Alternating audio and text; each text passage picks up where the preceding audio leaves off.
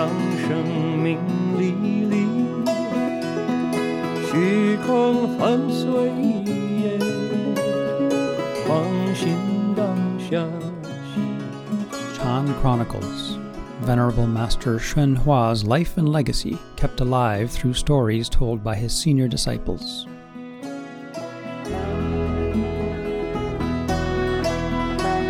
In this episode, we continue our exploration of Master Hua's six guidelines. Reverend Heng Sure walks us through the guideline of no seeking, which has a lot to do with recognizing the value of stability. What if I say, I'm actually in it with my spouse for the long run? I'm here to develop something solid. Uh, this is my best friend. This is somebody who knows me better than I know myself. And I don't always get sweet words, but I get true words because she or he has seen me at my, my weakest, my worst, my darkest, and they're still there. I am so grateful for this good friend who is there working out relationships with me. Um, there's so much of value in commitment and stability and stable, a solid, you know, foundation of a, of a family, of a community, of a planet. I'm your host, Fabrizio Alberico. Please visit our website, dharmaradio.org, for more information about these podcasts and the people and organizations that make them possible.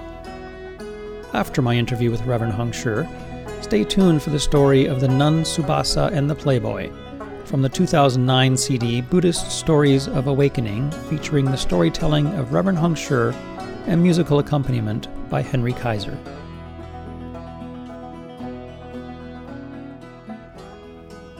We're coming to you today from the Berkeley Buddhist Monastery. I'm here with Reverend Heng Sure in the third part of our podcast series on the six guidelines that Master Hua encouraged. Um, today, we're going to be talking about the guideline of no seeking. And these guidelines are not only theoretical guidelines, they're very practical, aren't they? They, they allow someone to develop an opinion or to have a solid ground upon which one can form an opinion about some difficult topics sometimes. So, how did Master Hua frame this idea of no seeking? No seeking is number three in this list of six, and he said these are the most important teachings he's encountered in his lifetime of cultivation. And that's how he presented them. And we disciples were uh, initially kind of uh, bemused at how often he would say, These are important, pay attention to these. But over the years now, I, I see what he meant uh, more and more and more. This third guideline of no seeking uh, relates to the third of the five precepts, as all of the six guidelines do, one to one. Originally, it was five guidelines, but the sixth was added later, and we can talk about that at, at some point. But the the first guideline, the first perspective on a thought, no fighting, no contention, relates to the first precept, no killing. The second guideline that we talked about last time, no greed, uh, relates to the second precept, no stealing. The third guideline, no seeking, relates to the third of the Buddhist five precepts called no sexual misconduct. Sexual misconduct is uh, interpreted by culture, culturally specific. So, what may have been true about no sexual misconduct in China of the Tang Dynasty is needs to be updated to North America in the 21st century and to the modern world in the 21st century. So, here's how we're doing it now. We say, um, if you are a Buddhist precept holder, if you've taken that uh, ceremony, on, gone through the ceremony called the transmission of the five precepts, what that means is you say, to the end of my life, I will honor my vows. If I'm married, I'm going to be true to my vows. I'm going to, to keep my promises to my spouse. And if I'm not married, I'm not going to be promiscuous. I'm not going to hurt other people with uh, selfish sexual conduct. So, uh, just the same way that I would like to not be cheated on, I'm not going to cheat on others. So, culturally specific, uh, this is a time when people can be in a committed one to one relationship. And that's where this guideline would come in. That's where the precept would come in. So the guideline, the six guidelines, were given to us as thoughts on the mind ground. That's the language we use. Meaning, a Buddhist practitioner or spiritual practitioner will be sensitive to the arising of thoughts, seeing them as sprouts in the garden. Let it go. If it's a weed, you've got a garden full of weeds. If it's a flower, you have a garden of fragrant flowers. So you carefully tend the thoughts on the mind ground. So, what is the thought that what is no, no seeking means?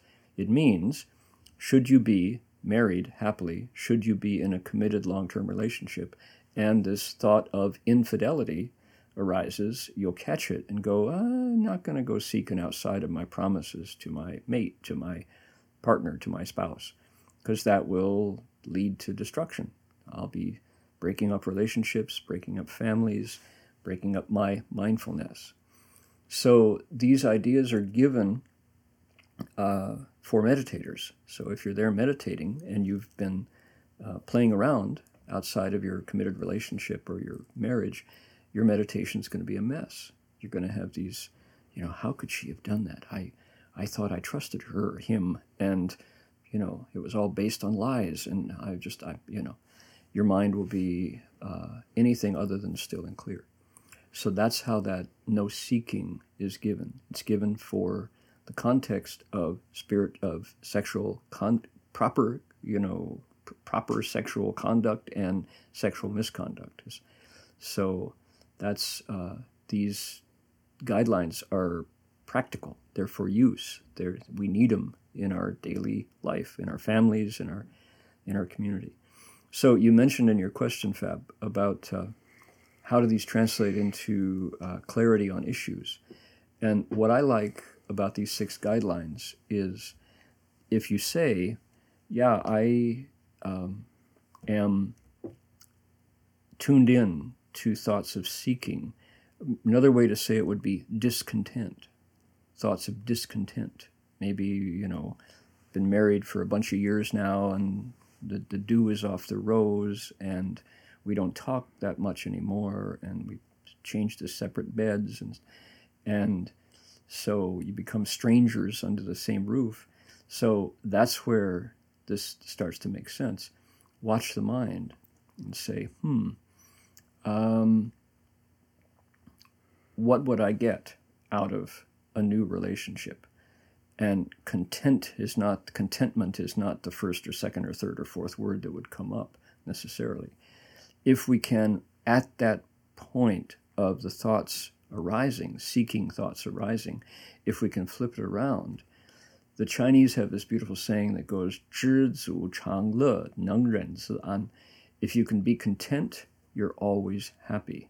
If you can be patient, you're always at peace. Right? So contentment and patience are pointed out as cultivators' virtues.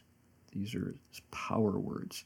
How do we be content? We say, hmm, what if that individual across the breakfast table from me is actually a bodhisattva who's come to teach me about my mind? You know, what if I say, I'm actually in it with my spouse for the long run? I'm here to develop something solid. Uh, this is my best friend. This is somebody who knows me better than I know myself. And I don't always get sweet words, but I get true words because she or he has seen me at my, my weakest, my worst, my darkest, and they're still there. I am so grateful for this good friend who is there working out relationships with me. Um, there's so much of value in commitment and stability and stable, solid, you know, foundation of a, of a family, of a community, of a planet, on humanity. So, with those kind of thoughts, flipping it over, you mature. We become grown-ups, you know. So this, the opposite of no seeking is contentment. The opposite of seeking is contentment. You flip it in a positive statement no seeking. You say, No, I'm content. Not only am I content, I'm happy. Contentment, Jirzu Changla. If you can be content, you'll always be happy. And who's to say that that sweet young thing that caught your eye or that handsome hunk who caught your eye is a selfish person who's going to make your life miserable? You know, so you don't know. Why throw one away to start another one? You know. So anyway, that's how the the uh, the the that's the the barest app, the, the fundamental application of these guidelines. When you say, "Gee, um, I've I made that commitment to myself and to my partner and to my family," you know, I've had all these issues of of uh, come to my awareness of uh, sexual abuse. Hashtag Me Too, you know, rising the Harvey Weinstein era of of uh, sexual predation and predators, and knowing that from my meditation, as I watched my mind turn, I had thoughts of seeking arise, and I said no, I said I'm content. Suddenly, I've got a stance. I have a, a point of view. I have a reference point in my own life that I actually practice vis a vis that whole raft of issues, like rape, for example. That's not something I'm going to be taking part in. In fact, I think that's wrong. I think rape and uh, sexual predators are people who need serious mental help because that is not sustainable in our human context. Uh, you don't see animals raping each other. You know, the, I, I live in Australia part of the year, and the birds that live around my cabin in the bush commit to a lifelong of fidelity. They're, they're, they, they take their partners for life. How, why do humans have this insatiable uh, rage and this, this destructive behavior? Uh, and to say if we could all be better mind ground gardeners, and when these thoughts of desire arise, if we can learn that that's the harm, that take responsibility for those thoughts, we would have a, a culture that young women and young men could grow up in to be healthy without a thought of you're, you're prey, you're something to be consumed, you know, by somebody else's greed.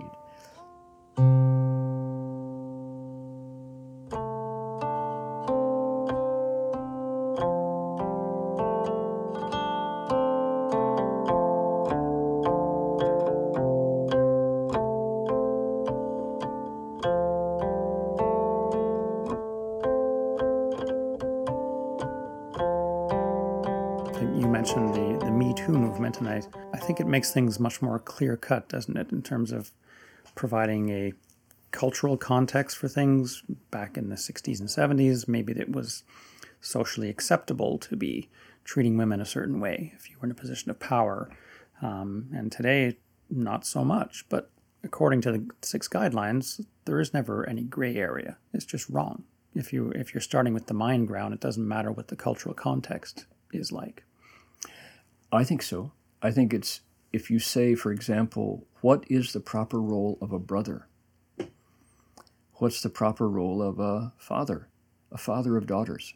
If I had a daughter and I realized that this young man walking by saw my daughter as uh, a hot chick to be banged, mm-hmm. I would, I would uh, have issues, you know, right away. I want to protect this young woman for somebody else's uh, insensitivity to their own thoughts. So there's a, you know, uh, here's another one that I, I deal with all the time, which is as a Buddhist monastic, I'm celibate. I'm a celibate monastic. And uh, there's, uh, in terms of preferences, you know, you think, are you hetero, are you homo, are you other? Well, celibate monastics are other, other. We're another whole definition. And so the idea that uh, somehow uh, people can be sexually inactive and still be healthy and normal and not weird. And it doesn't, you know, if you were some of the, the problems that other religious communities have had with trying to, to uh, hang on to celibacy um, has kind of brought the stereotype that if you're celibate, you must be a pedophile somehow. Um, that's a misunderstanding of the longest running fraternity on the planet, which is the Buddhist monastic Sangha. The community of men and women, celibate men and women in the Buddhist world, have been around for 2,500 years and we're going strong. There's a reason for that. And it's what you do with that energy. That energy which could on one hand, go out and create a family, which should happen if the world is going to sustain itself uh, with humans in it, um, but that that's a choice you can make if you take that same energy and you apply samadhi, the practices of meditation, to that energy, the result can be wisdom. So that's another whole way to look at it. Um, so in the, but it doesn't happen overnight. I've been sustaining this practice for 40 plus years now. And some of the disciplines that we use are you say, you look at every woman as your mother, if she's older than you are, and every younger woman as your sister. Uh, you could even say your daughter, I suppose, but it's usually the elder women are your mom. And do you have thoughts of mom as a victim of my sexual desire? Mm, that's not going to happen. What about that young woman? Well, I'm related to her. I care and I want to protect her from harm, emotional or physical or spiritual. So, of course, right away, I'm not looking at her as a as a, a potential, uh, you know, as a hot chick who I can score on. You know, she's not. She's a fellow human being. There's a Buddha nature inside that female body, uh, and I want to protect her and keep her on the path of, of joy, self discovery, without her having to deal with me as a sexual attacker. So that's a uh, those guidelines really do help. If you think, what is a young boy's proper role in the in the community? If there's only me alone on the planet, there's no issue, right? But as soon as you have other gendered people on the planet, suddenly we've got an issue. Why do white uh, young men, black young men in North America, think that every woman is a hoe and every every guy is a fool for me to get over on. That's a failure of the male species to provide a proper role and a path to adulthood for young men. That's where we should be looking.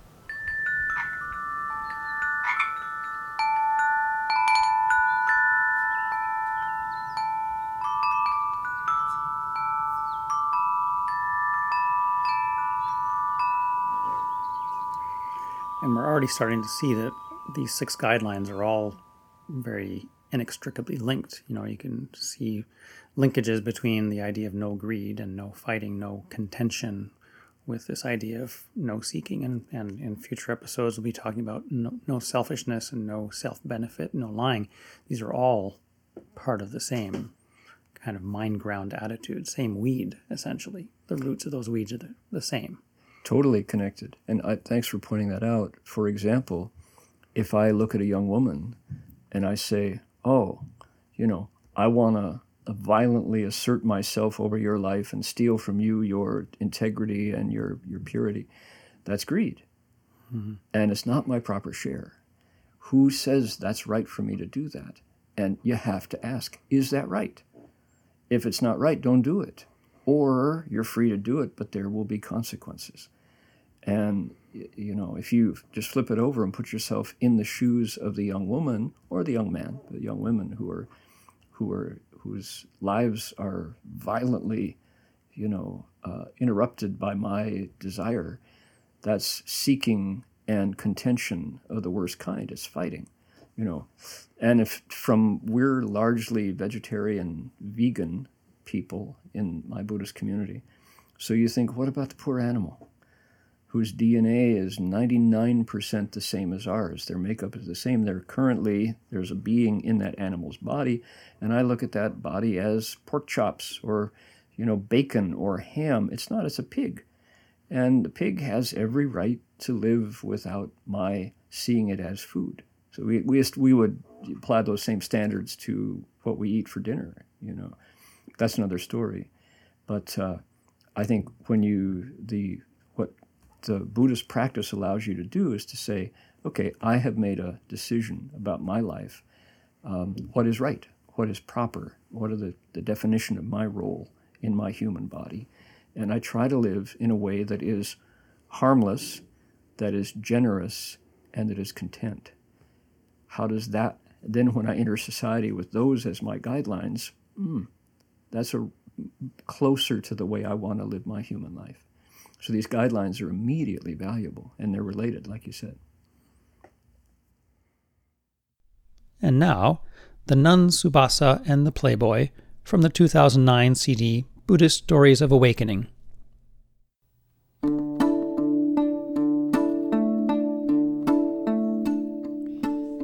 What happened when the nun Subasa met the playboy?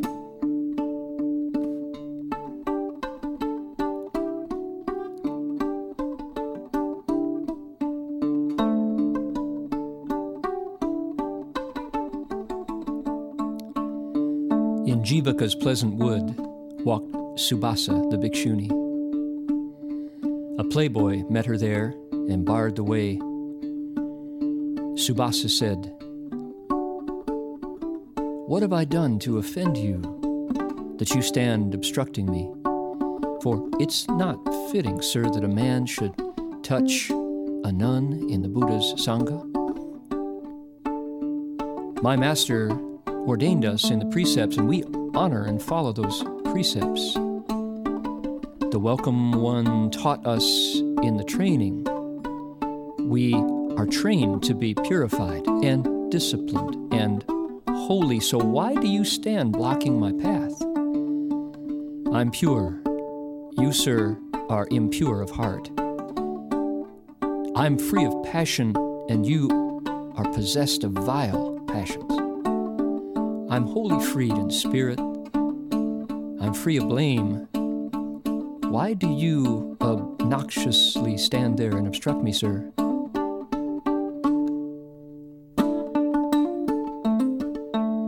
Oh, you're young, maiden. You're you're faultless. What do you seek in the holy life?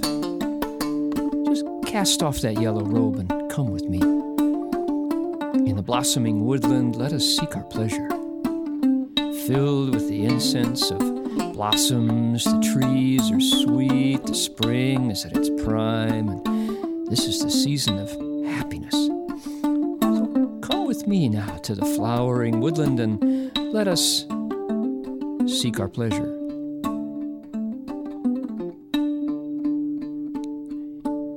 Dearer and sweeter to me are you than any creature on the earth. You are languid and you're, you have the slow moving eyes of an elf in the forest. And if you will do my bidding and come where the joys of the sheltered life await you, you will dwell in a house of verandas and terraces.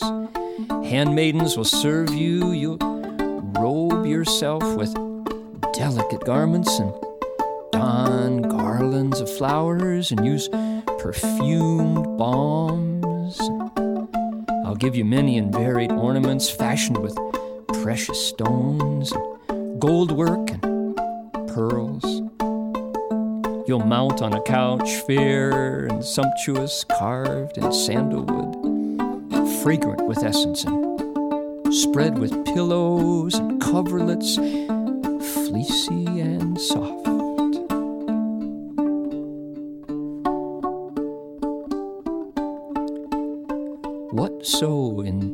you about this carcass of my body?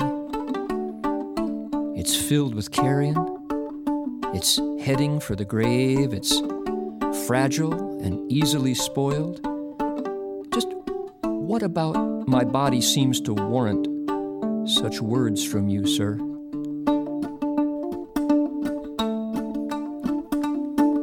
Oh, but eyes you have like a gazelle's, just like an elf in the heart of the mountain.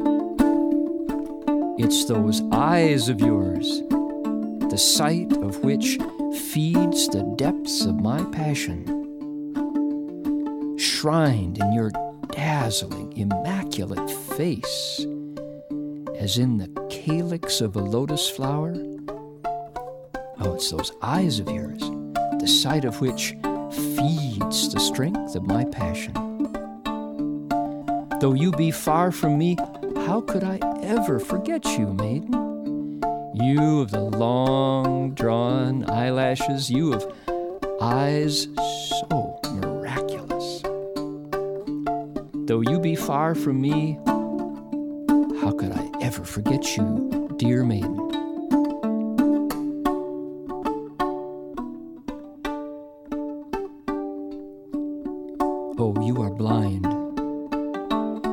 Chase a sham.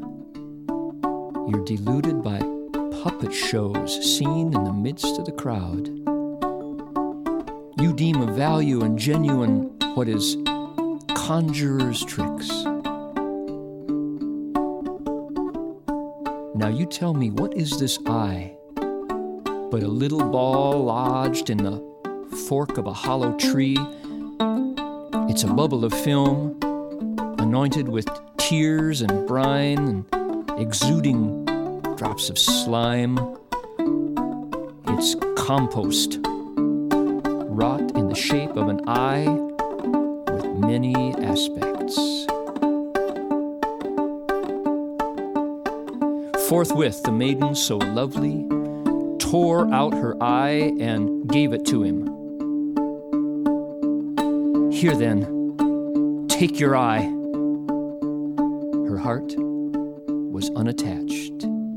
She did not sin.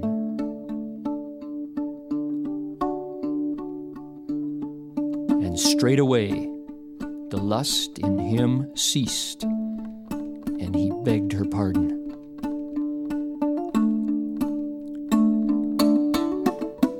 O pure and holy maid, would that you might recover your sight. Never again will I do such a thing. You have sore struck my sin. Blazing flames have I clasped to my heart. A poisonous snake I've handled. But oh, be healed and forgive me.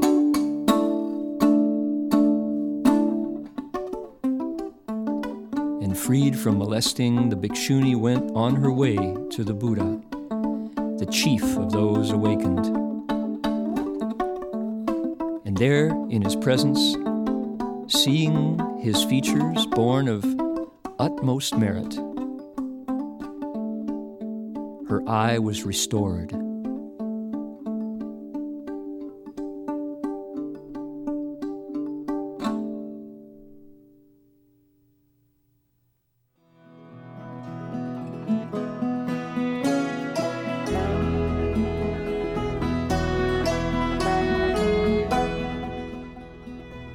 Concludes this episode of Chan Chronicles. Many thanks go out to the Berkeley Buddhist Monastery and Reverend Heng Sure for their hospitality. Our website, once again, dharmaradio.org, has much more for you to click through. And don't forget to subscribe on your favorite podcast platform so you'll be sure to receive new episodes of Chan Chronicles as soon as they're available.